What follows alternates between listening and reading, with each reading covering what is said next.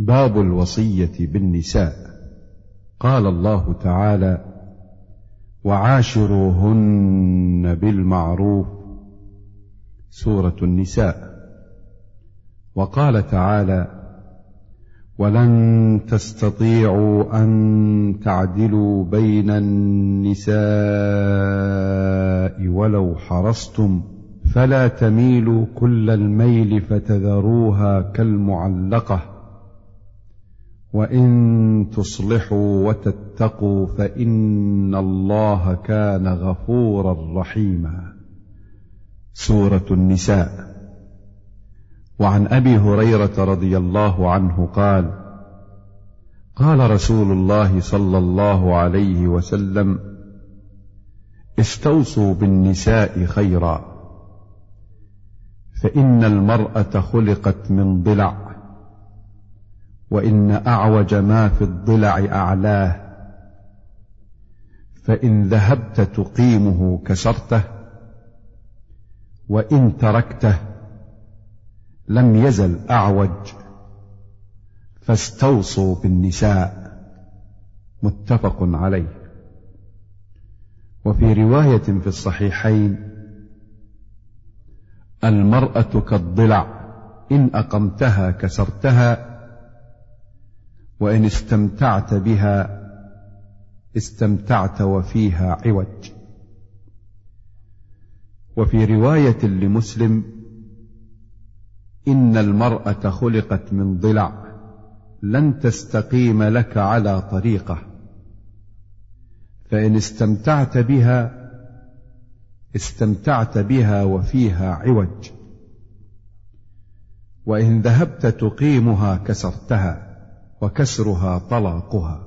وعن عبد الله بن زمعة رضي الله عنه أنه سمع النبي صلى الله عليه وسلم يخطب وذكر الناقة والذي عقرها.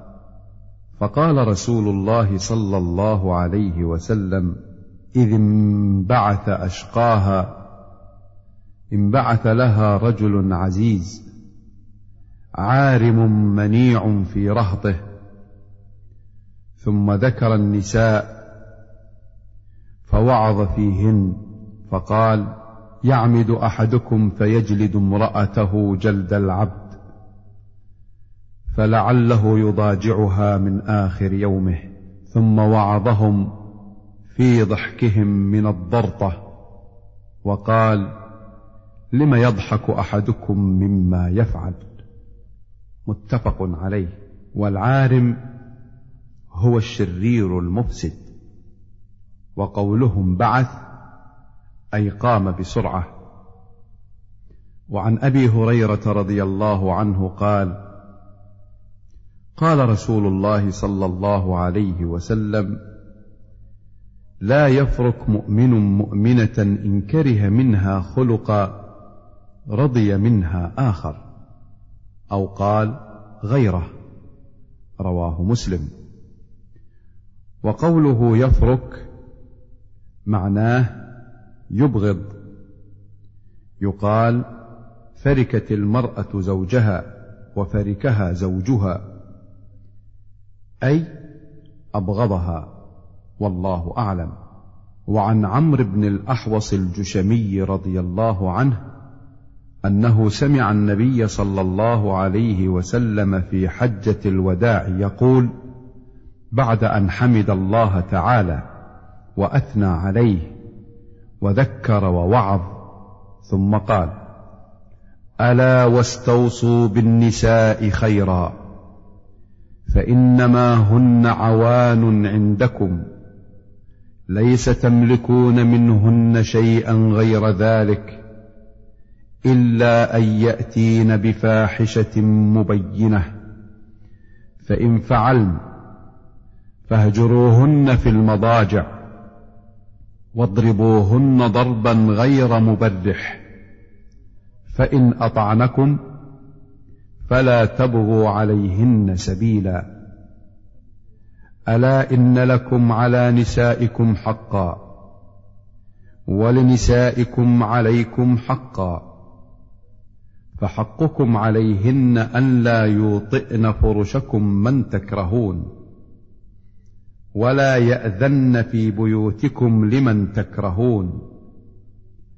ألا وحقهن عليكم أن تحسنوا إليهن في كسوتهن وطعامهن. رواه الترمذي وقال حديث حسن صحيح. قوله صلى الله عليه وسلم عوان أي أسيرات جمع عانية وهي الأسيرة والعاني الأسير. شبه رسول الله صلى الله عليه وسلم المرأة في دخولها تحت حكم الزوج بالأسير والضرب المبرح هو الشاق الشديد. وقوله صلى الله عليه وسلم فلا تبغوا عليهن سبيلا أي لا تطلبوا طريقا تحتجون به عليهن وتؤذونهن به. والله أعلم. وعن معاوية بن حيدة رضي الله عنه قال قلت يا رسول الله ما حق زوجة أحدنا عليه؟ قال أن تطعمها إذا طعمت وتكسوها إذا اكتسيت ولا تضرب الوجه ولا تقبح ولا تهجر إلا في البيت. حديث حسن رواه أبو داود وقال معنى لا تقبح أي لا تقل قبحك الله. وعن أبي هريرة رضي الله عنه قال قال رسول الله صلى الله عليه وسلم أكمل المؤمنين إيمانا أحسنهم خلقا وخياركم خياركم لنسائهم. رواه الترمذي وقال حديث حسن صحيح.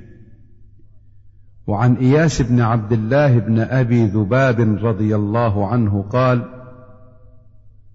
قال رسول الله صلى الله عليه وسلم لا تضربوا إماء الله.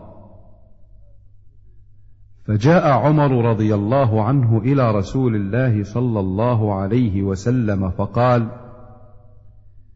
ذئرن النساء على أزواجهن. فرخص في ضربهن فأطاف بآل رسول الله صلى الله عليه وسلم نساء كثير يشكون أزواجهن. فقال رسول الله صلى الله عليه وسلم لقد أطاف بآل بيت محمد نساء كثير يشكون أزواجهن ليس أولئك بخياركم. رواه أبو داود بإسناد صحيح. قوله ذئرن أي اجترأن. قوله أطاف أي أحاط. وعن عبد الله بن عمرو بن العاص رضي الله عنهما أن رسول الله صلى الله عليه وسلم قال الدنيا متاع وخير متاعها المرأة الصالحة. رواه مسلم.